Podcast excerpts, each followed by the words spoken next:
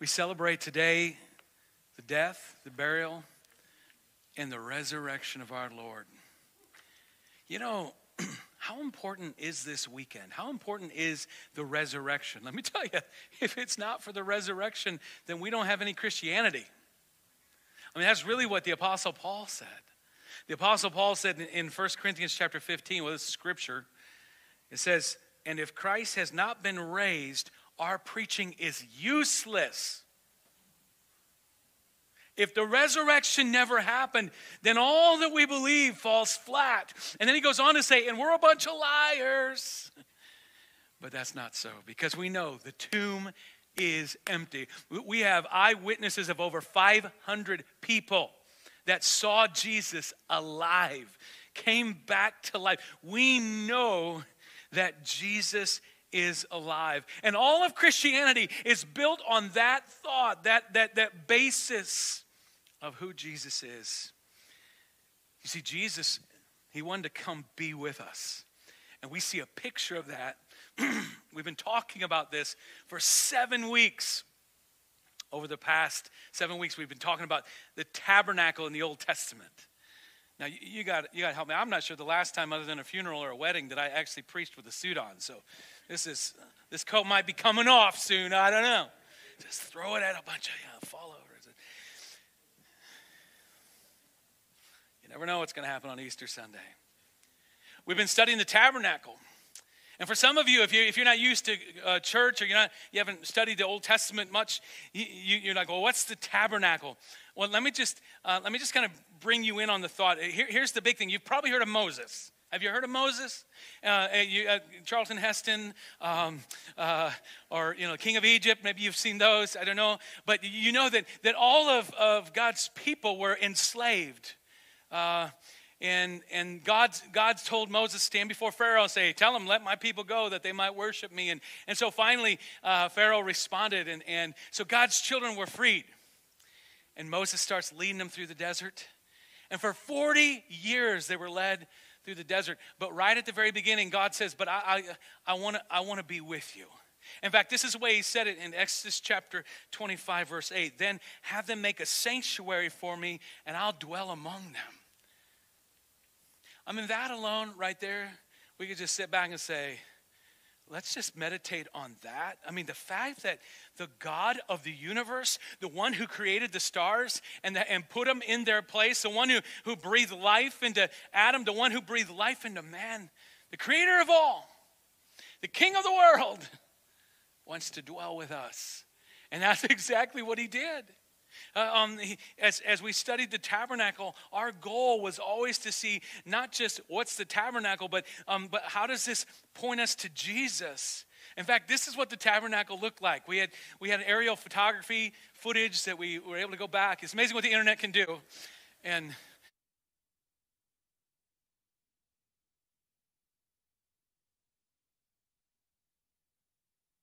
remember, it wasn't Moses sitting around, it's like, I think we ought to build a tent, maybe a place for God to dwell among us. No, God said, I want to dwell among you.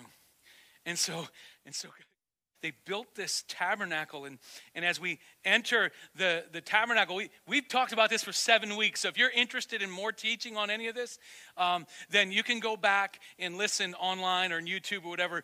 But we, we talked about how they would enter the gate. This, this whole thing is tabernacle. They'd enter the gate. Psalmist wrote, I will enter his gates with thanksgiving in my heart. I will enter his courts with praise. This is the, uh, the outer court right here. And so they'd enter through that gate and they'd go to the outer court. The very first place they'd hit would be the altar.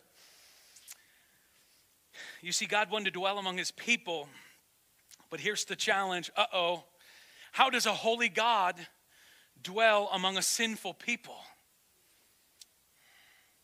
How does a holy God dwell amongst a sinful people? You might even remember all the way back to Genesis. God told Adam and Eve that the result of their sin was going to be death. God, however, had mercy on humankind and provided them with a way to temporarily cover their sin. It was an offering of a sacrifice for their sins. God said, if you sacrifice something, that will, it won't please me, but it will appease me, is what God said. And so he said, if you sacrifice, so, so what they would do, so that a holy God could dwell among his people, they'd bring a sacrifice.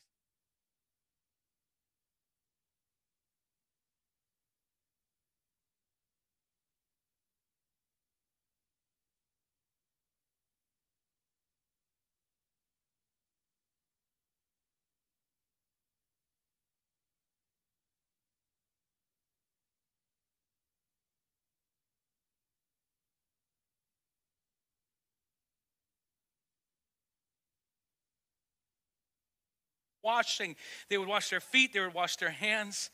And this is also interesting in that it, it, really points to once, once you've received the sacrifice of what Jesus did for us, we know in the New Testament, but once they took care of the sacrifice, then they would go to that and they would wash themselves. It has a little bit of a picture of really of water baptism.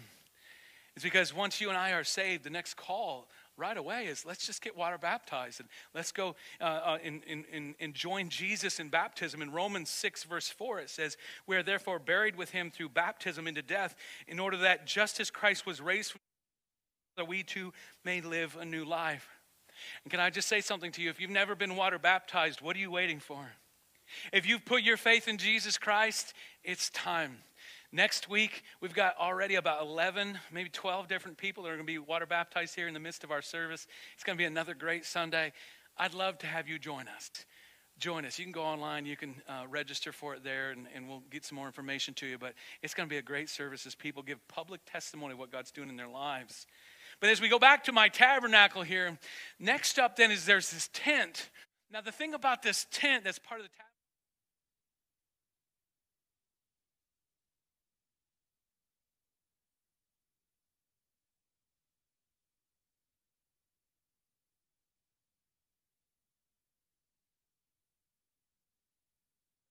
tent, you see on the right hand side is this table of shewbread, showbread. It's a table of bread. And of course, we, we talked about how that points to the, the, the fact that Jesus is what? The bread of life. And on the left hand side, you see this golden uh, lampstand. And that's pointing to the fact that what? Jesus is the light of the world. And then we talked last week about the altar of incense. And, and we compared this how this is like the worship and the prayers of the saints rising up to the Lord. And we know Jesus is sitting at the right hand of the Father right now. You say, what happened to Jesus after he died? He rose again. He was down here for 40 more days. And then he, he, he went up. What's he doing now? Is he just having siesta? Is he just kind of just relax? Whoo, Father, those people were a mess. Thanks for bringing me up uh, beam me up, Father. I mean, was, it, was, it, was he just going to just have a little, little time to relax finally? Ooh, being the Savior of the world, that's a lot of weight, Father. No, it's, the Bible says this He's sitting at the right hand of the Father, ever interceding for you and for me. How awesome is that? Oh, you need to listen to last week's message. You'll get more of that. But but that altar of incense is, is, is it, it fills that room with that smell, the incense, like the prayers and the worship of the saints. And so then, now, it's time to go to the place that only the high priest could go. Only the high priest. It's the, it's the most holy place. It's time to, uh, you, you, see, you see the, the lampstand, you see the table of the bread, the altar of incense, but then there's this, this curtain, and of course it's cut out so you can see what's inside there. But beyond that curtain, there's only one person that could go beyond that curtain, not just any priest, it was the high priest. And he'd only go once a year on the Day of Atonement.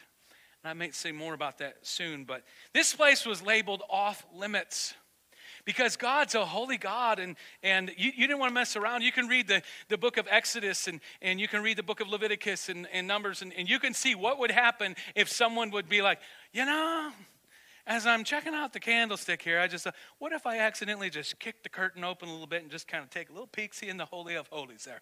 The most holy. What if, what if I said, whoa, whoopsies, absolutely fell into the curtain? Well, you, your life would be taken from you at that point because the Holy God told you not to do that. Here's the important piece only once a year could you go past that curtain in the, in the most holy place. Um, it's, it's off limits. As I was preparing for this message, I was thinking about that idea of being off limits. And I was reminded of a time when I was a kid. Why? sometimes I don't know where illustrations come to me. I just, I'm just, just sit, sit, let me have some time to think and I'll come up with something. And, uh, but I was just thinking about, I was thinking about this one Sunday when my friend Jared called me. It was Sunday morning. He's like, hey, Scott, we're fifth grade, fifth grade. Hey, Scott, want to come over to my house after church? I was like, okay, I'll come over to your house. And see, here's the thing about Jared's house. Jared had a pool. And I knew every time we went over there to swim, um, uh, after we swam, there was always hot dogs on the grill. It just always, and as a fifth grade boy, can I tell you, those, those, I would live for that. Yes, uh, swimming and hot dogs. And so after church, went over to Jared's house and we were swimming. And this might surprise you as a fifth grade young man, we got bored. So we're like, he's like, hey, you want to see my fort? I was like, uh, sure, I'll go see your fort. Where's your fort? And so he, we, we walked down the street and over a couple blocks, and, and there was this empty lot in his, in his housing addition where no one had built any houses. And, and, um, and so, uh, so what I uh, later learned was there's two groups of boys that had built forts on that property. And, and then, um, so he showed me his fort. I'm like, oh, cool. You know, I wasn't really a fort type maker type person, but okay, this is great.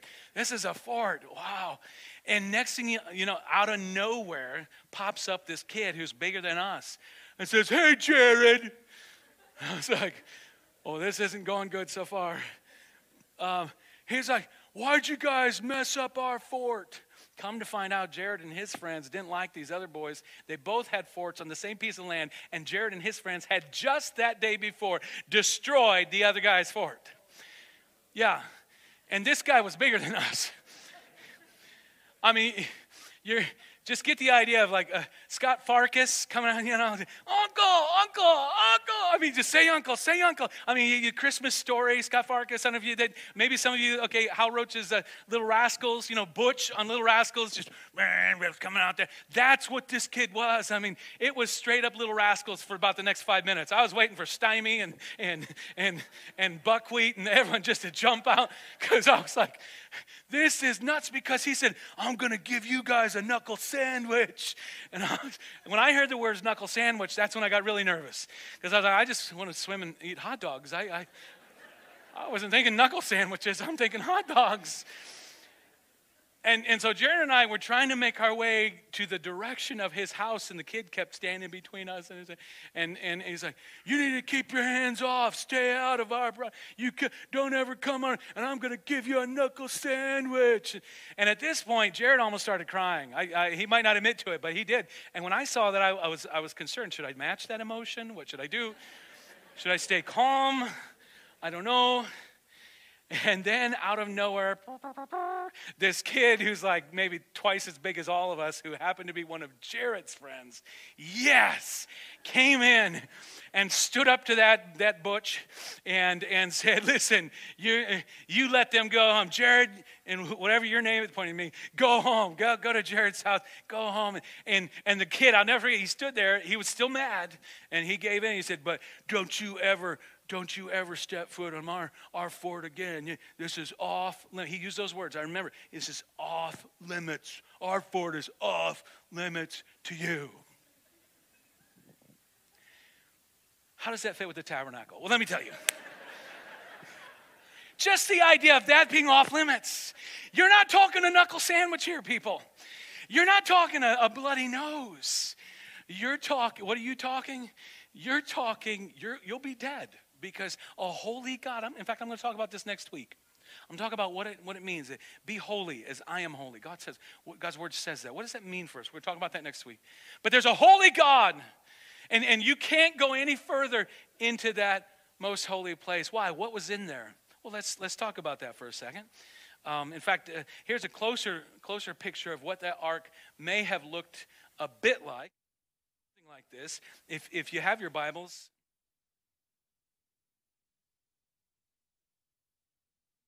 this was the cross, the resurrection. Aren't we going to get to that? Yeah, we'll get to that. Just hang on. Just hang on. But I just want to put it in the context of the tabernacle here in the most holy place in the ark. Have them make a chest of acacia wood. This is Exodus 25, verse 10. Two and a half cubits long and a cubit and a half wide, cubit and a half high. Overlay it with pure gold, both inside and out, and make a gold molding around it. Cast four gold rings for it and fasten them to its four feet with two rings on one side and two rings on the other. Then make poles of acacia wood and overlay them with gold. Insert the poles into the rings on the sides of the chest to carry it. The poles that remain in the rings of this ark, they're not to be removed. Then put in the ark the testimony which I will give you. Make an atonement cover of the pure gold, two and a half cubits long and a cubit and a half wide, and make two cherubim out of hammered gold at the ends of the cover. Make one cherub on one end and the second cherub on the other. Make the cherubim of one piece with the cover at the two ends. The cherubim are to have their wings spread upward and overshadowing of the cover with them. The cherubim are to face each other, looking toward the cover. Place the cover on the top of the ark and put in the ark the testimony which I will give you, the Ten Commandments. There above the cover between the two cherubim that are over the ark of the testimony, look what it says I will meet with you and give you all my commands for the Israelites. Clearly, this is, of all the pieces of the tabernacle, if you've been with us for several weeks, this is probably the most amazing, most holy, most sacred pieces of all the furniture in the tabernacle. If you would have just, at a, at a first glance, you would have thought, well, that's a nice chest, like a wooden chest, mm, covered in gold, a little unusual, covered in pure gold, beautiful, gorgeous. But really, it, it's, it's, a, it's a chest, and some of you, you, you study cubits, and you know what a cubit is. Let me just try to help you figure out a little more how many feet that is. Um, Actually, if you know and you've studied cubits, I'd like to talk to you later on uh, because you, you're smart. Um, but it says it was about three feet, nine inches long. So think, let's just think about four feet, whatever. About two feet, three inches wide, and about two feet, three inches high. It had four feet or posts, one on each corner, and rings on each of the feet through which the poles, which would never be moved. Some of the other pieces of the, uh, the tabernacle, some of you have been with us, you, you remember that they'd take the poles out, not these ones, they'd leave them in all the time. Why, why were there poles? Because this was the tabernacle. And as, the peop, as, as a, God's people would move through the desert, through the wilderness, what would happen? They would pick up the tabernacle and they'd move it with them, and then they'd reset it up and they'd move it with them. And eventually they built a, a temple, and, and then eventually we have Herod's temple, which is the one that was there when Jesus. The tabernacle turned into the temple. Just put that away in your thinker. On top of it would be the atonement cover. And this is an appropriate title for this object since atonement is a central theme for the entire tabernacle, the whole thing, and the whole sacrificial system we're talking about, where, where God would be appeased by an animal and, and by that shed blood. The lid of the ark was solid gold, it was pure gold. And then you got that mercy seat on the top of the atonement cover featuring two cherubim, two angels one at each end, facing each other, wings extended and touching. The images of these creatures were also woven, woven into the decoration of the curtain in the most holy place. The term mercy seat comes from a Hebrew term to cover, and it really has that idea of atonement, atoning for our sins. Now, don't, don't tune out because I'm giving a lot of explanation here because I'm going somewhere with this. On the only day of the year one, one day a week, excuse me, one, once a year, the Day of Atonement, the high priest would go into this most holy place. And um, uh, on that day, the, the blood of a sacrifice would be sprinkled on the mercy seat and accomplish the covering of the sins for the nation for that year. And so you, you, you, get this idea that here in this chest is where the Ten Commandments was, the, the, the, the testimony, the, the, um, the Ten Commandments that God gave Moses. So they put those in there. Above would be God's glory that would hover. Remember, um, it would be a cloud in the day and a fire by night that would be over this. And God's glory would, would dwell above. And then there's that, that mercy seat where the atoning blood was placed. Do you know the central reasons you were ever even created? was to have a personal relationship with God and to bring glory to Him through that. You're like, Scott, I don't know if my life even has purpose. Let me tell you, if you're still breathing, your life has purpose. God has a purpose for you, He has a plan for you. And that's to bring glory and point other people to Him and bring glory to Him. And, and, and even though everything we see in the tabernacle just points to the fact that God loves you, He wants to know you. He wants to connect with you. Now let's turn our focus on what was in the box. Once again, what was in that Ark of the Covenant? Well, luckily, we have a, a great prophet, Indiana Jones. Just joking, he's not a prophet. Da, da, da, da, da, da, da. I thought about bringing the hat, the whip, but, but he, he was searching what? The Ark of the Covenant, but uh, it's not necessarily um, uh, a, a wise thing. But anyhow, uh, what was in the Ark of the Covenant? What, what did they put in there? What, what we've already studied, we'd already, we'd already looked at this in Exodus 25 16. Then put in the ark the testimony which I will give you. The testimony was another name for the Ten Commandments. Okay, what else was in there? Well, Hebrews 9 4 gives us a picture. Check this out. Which had the golden altar of incense and the gold, gold covered ark of the covenant. This ark contained the gold jar of manna, Aaron's staff that had budded, and the stone tablets of the covenant. Now, we could just jump over that. Let's move on. Let's get to the resurrection. Let's go eat some ham. But I know you well enough to know why are those things in that box? What's the importance of all those things being? I know you're all just like, I cannot go eat ham, macaroni and cheese, green bean casserole, whatever it is. I cannot eat until I find out what's the importance of those things. Well, let's talk about the jar of manna. The ark contained the gold, the gold jar of manna. What, what, what is this? You, you might remember um, uh, in, when, in Exodus chapter 16, 33. Look at this. It says, So Moses said to Aaron, Take a jar and put an omer of manna in it, then place it before the Lord to be kept for generations to come. Just a reminder when I already told you, God's people were coming out of Egypt, out of slavery, and as they're traveling around, how did they eat? There wasn't a Chick fil A, there wasn't a McDonald's, there wasn't, uh, what, what there was is there was manna from heaven. Because every morning they would wake up. You read it, every, for 40 years. I mean, you ever get tired of your, uh, you know, what you, I, am actually, I could eat the same thing all five days a week and I'm good. But my family, they like a little, uh, little something extra. Can you imagine eating manna It'd be like dew. You like this morning, if you looked outside early, you saw frost on the ground, and that would be like what they would eat. It wasn't frost; it was actual like bread, a bread-like substance, and they would collect that all. It only lasts one day, and God says, "I never want my people to forget how I provided for them.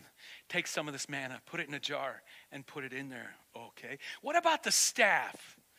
Aaron's staff. Let me tell you the story behind that. So we got the Ten Commandments, we got the manna, and then we got the staff. There were over 250 men who rose up against Moses and Aaron in Numbers chapter 16. You don't have to turn there, but there was a bunch of dudes just rose up against Moses and Aaron, and God took care of them. Uh, they were in straight rebellion, and you can see how all that went down but as, as a way to kind of reaffirm the, the, uh, uh, the leadership of Aaron and, and how God had really called them to be the priesthood to, to the Levites and Aaron and, and his people. God said, What I want you to do is, is I, want, I to take one staff from all the 12 tribes and we're going to put that in front of the Ark of the Covenant. And that's where we catch up with Numbers chapter 17, verse 8. Look on the screen. It says, The next day Moses entered the tent of the testimony, entered the, the tent we're talking about. The, uh, okay, entered and saw that Aaron's staff which represented the house of Levi, had not only sprouted a staff, a piece of wood, had miraculously sprouted, but had budded and blossomed and produced almonds. I could use one of those every once in a while. Maybe salt them a little bit. That'd be all right. The Lord said to Moses, Put back Aaron's staff in front of the testimony to be kept as a sign to the rebellious this will put an end to their grumbling against me so they will not die. Moses did just as the Lord commanded. Here's, here's the importance of these three items. Let me tell you. First off, what's the importance of these three items? First, Ten Commandments. Ten Commandments, a testimony. The law was given by God, and it, it, reminded the people that God would protect them if they would just be obedient to Him. When, when, when God's people were obedient and followed the commands that He had given them, they were doing okay. But as you read the Old Testament, you see how many times they wandered off. And so they said, put that Ten Commandments in there as a reminder of that. Second thing with that jar of manna.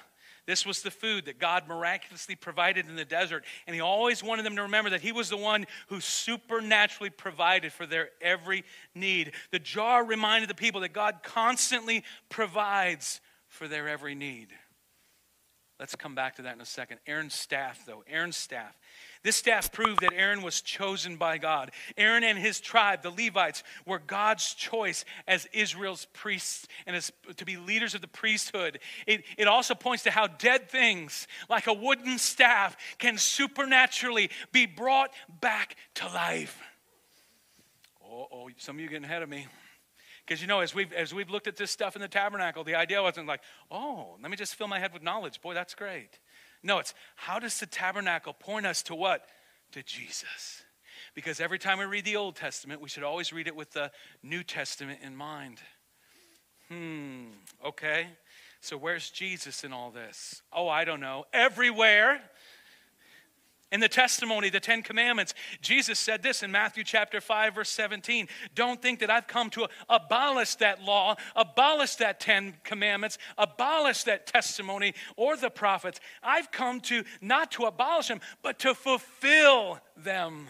That's our Lord. Jesus came and fulfilled the law of God for us. In that jar of manna, Jesus said in John chapter 6, verse 48, I am the bread of life. Your forefathers ate the manna in the desert, yet they died. But here is the bread that comes down from heaven, which a man may eat and not die. I am the living bread that came down from heaven. If anyone eats of this bread, he will live forever. That's talking about Jesus. As you see the, the dew, uh, the, the, the, the bread begin to form. If you were there in that time when those Israelites were traveling, and as that bread came down seemingly from heaven, that's a, that's a picture of Jesus coming down, and He is our bread of life. Well, what about the rod? Ah, the resurrection. In Aaron's staff, we see a wooden staff, which was dead. Supernaturally, coming to life. In Jesus, we see the one who says to Martha in John chapter 11, verse 25, I am the resurrection and the life. He doesn't say, I'm going to be resurrected. He doesn't just say that. He doesn't, he doesn't say this after the fact. You know, I was resurrected. He said, It's not just I'm going to be, I am the resurrection. The power of life and death is in my hands, he's saying. I am the resurrection. He who believes in me will live even though he dies. And whoever lives and believes in me will never die. Do you believe this? He said. Same question I would have for all of us here today. Do we believe this? That he really is the resurrection? All of these items were placed in the most holy place inside of the Ark of the Covenant where God's glory would dwell. Now, I left off one piece of the the one piece of the holy place, and it's the, it's the most holy place. And let me just finish with this. If you can bring that tabernacle back up. Beyond the first room in that tent, uh, that's the holy place, you get to the most.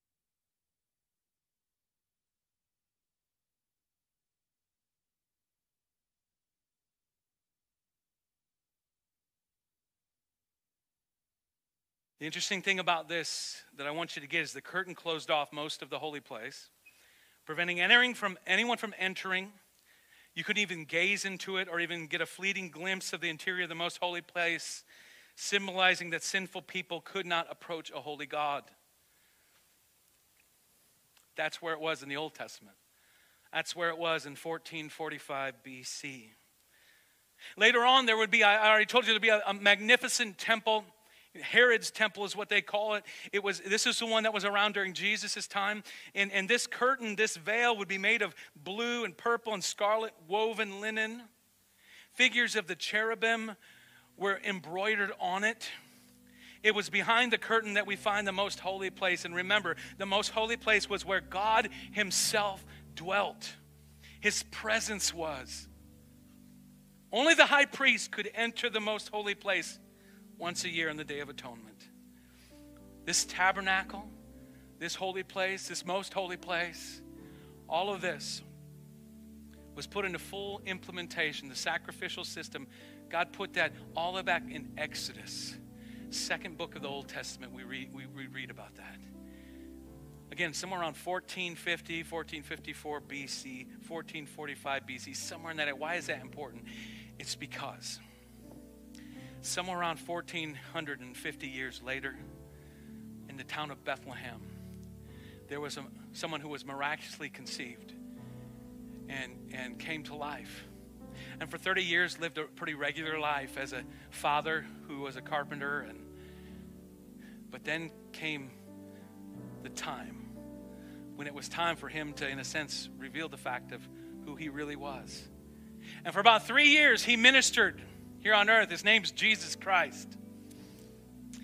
And he healed people, and he delivered people.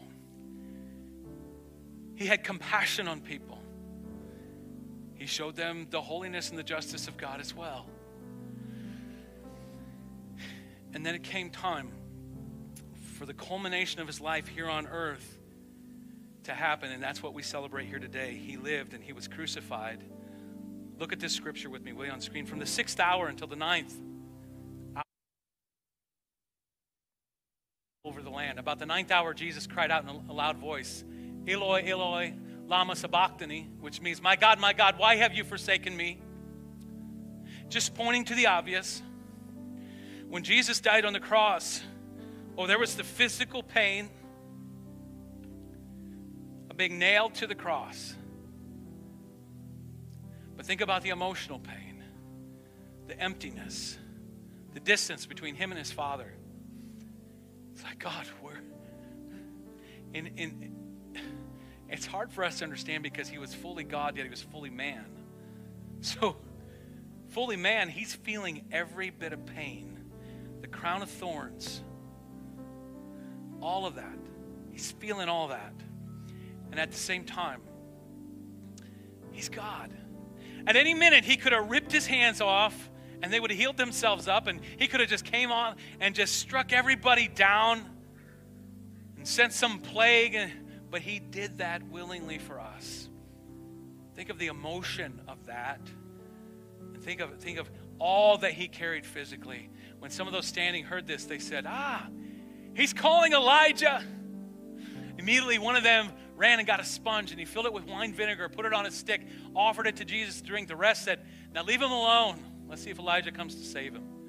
And when Jesus had cried out again in a loud voice, he gave up his spirit nobody killed our Savior. He willingly, at that point, said, Okay, it's time.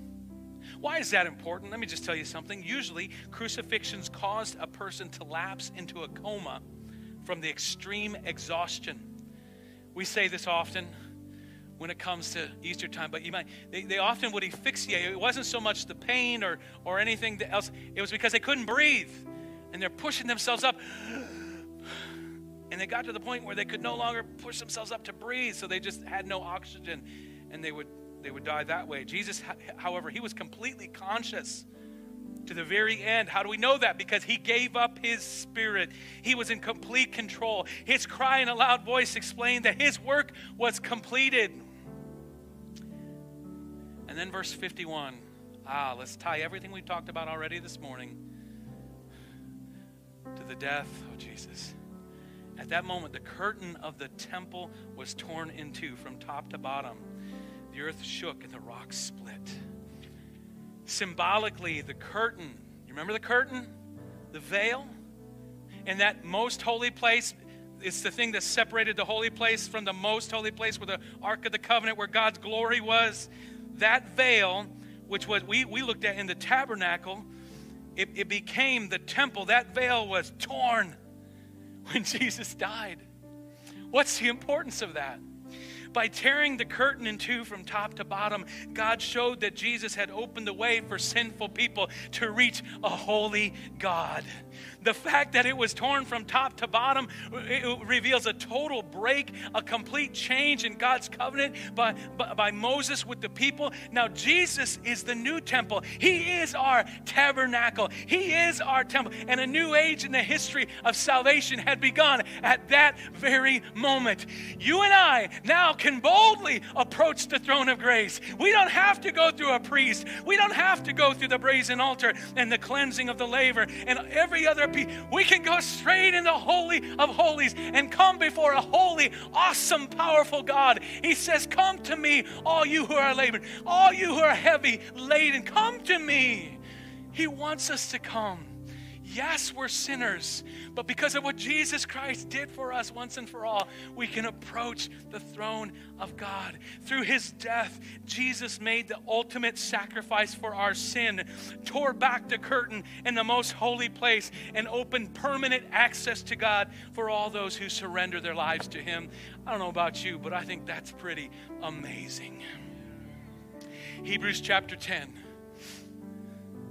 by this death, by his death, Jesus opened a new and life giving way through the curtain into the most holy place. And since we have a great high priest who rules over God's house, let's go right in the presence of God with sincere hearts, fully trusting Him. For our guilty consciences have been sprinkled with Christ's blood to make us clean, and our bodies have been washed with pure water. How awesome is that? I don't know where you're at today, but I'm getting ready to ask you. What does this mean for me? God desires, first thing I want you to know is as we kind of put a, a, a period a bit on, on the tabernacle series, everything we saw in the Old Testament as we studied the tabernacle is what God wanted to be with his people. Even the tabernacle, God saying, I want to dwell with my people, was a foreshadowing of, of what Jesus did for us, right? Where Jesus came and he dwelt among us. He's like, I want to live with my people. And he did.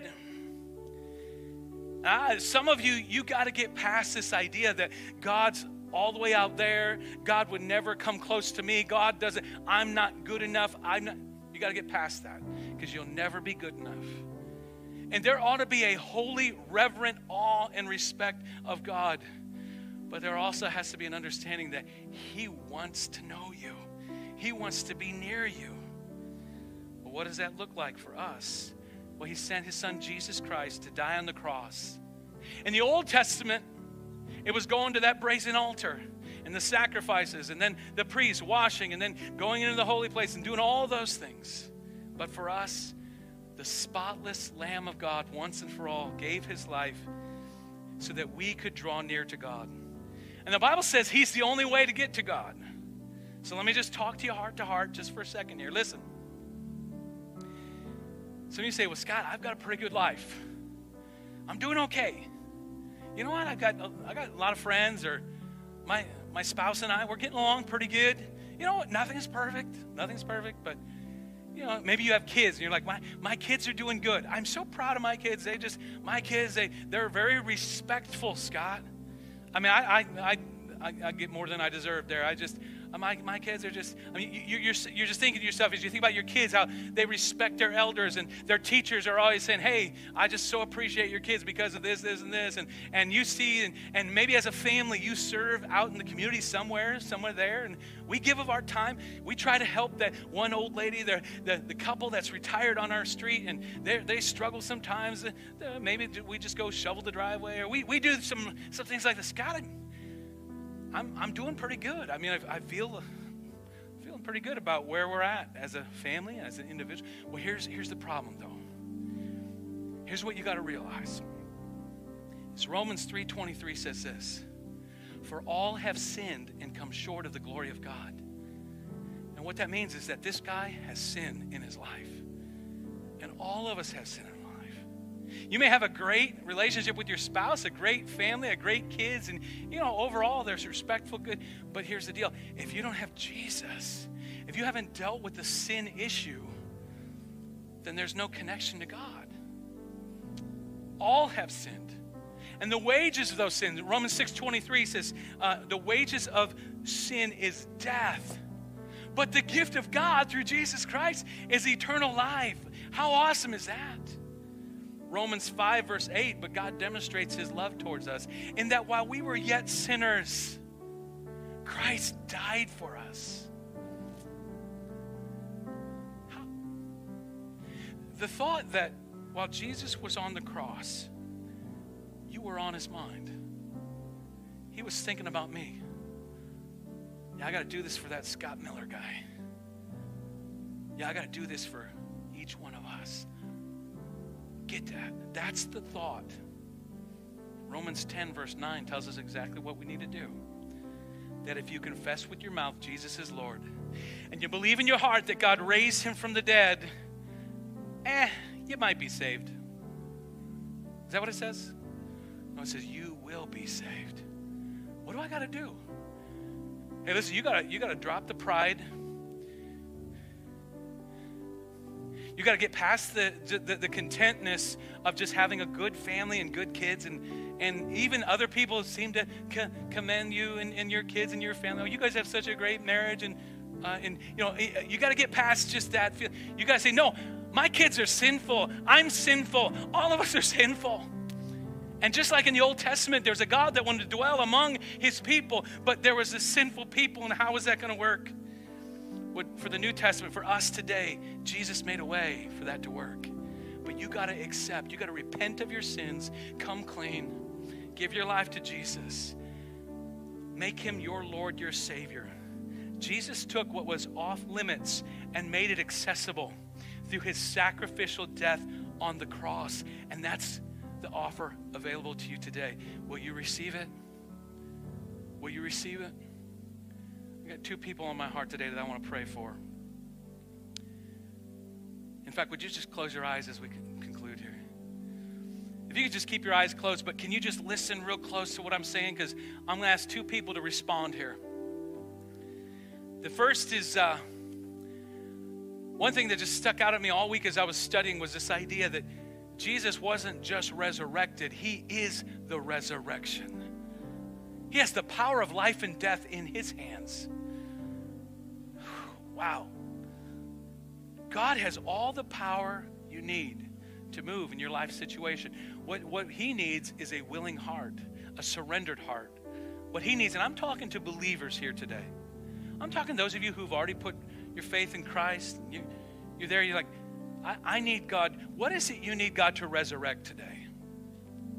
He is the resurrection. He can take, just like that staff that was just a piece of wood, and cause it supernaturally to bud and come back to life.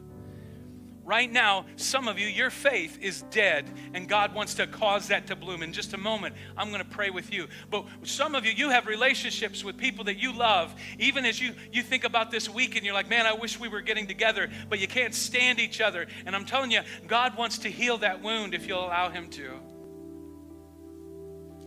Some of you today, you're, you're struggling in a marriage, and you're like, I don't know, a year from now, if we're even going to be together. Some of you, you're, you're struggling financially. Some of you are struggling with decisions of life that are like bigger, bigger than anything you've ever faced before, decisions that need to be made, and the pressure and the weight is so heavy on you and you, you're just like, I just feel like I'm just, I just feel kind of like just dead emotionally, spiritually.